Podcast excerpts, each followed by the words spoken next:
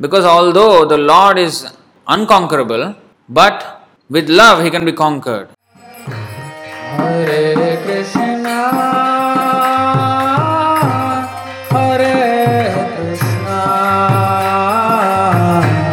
Krishna. Although the Lord cannot be conquered by anything or anyone, one thing he can be bound up with, and that is love. And devotees take advantage of this loophole, transcendental loophole, in order to see the Lord. Krishna is saying, Sri Bhagavan Uvacha, Aham Bhakta Paradhina Hi Aswatantra Ivadvija Sadhubhir Grasta Hridayo Bhaktair Bhakta Janapriyaha.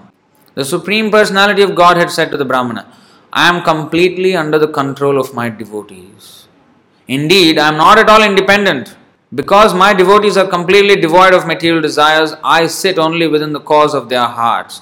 What to speak of my devotee, even those who are devotees of my devotee are very dear to me. So, this is the reason why in Vrindavan everybody is chanting Jai Radhe. Of course, we should not imitate that. Our parampara, we have to follow Chaitanya Mahaprabhu, Srila Prabhupada, we say Hare Krishna. But it is the mood in the Vrindavan that they say Jai Radhe. Why? Because although the Lord is unconquerable, but with love he can be conquered. And Radha, uh, she is the personification of Aradhana, worship. She worship, that's why the Aradhana word comes from there.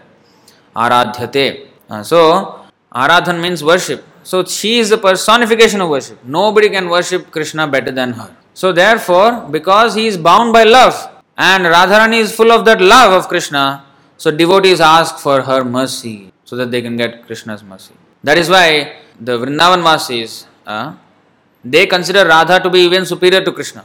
Uh, because superior means who, the greatest controller. He is the supreme. Ishvara Parama Krishna. He is a supreme controller. But he is also controlled by love. So therefore, that love, that is supreme. Love for Krishna.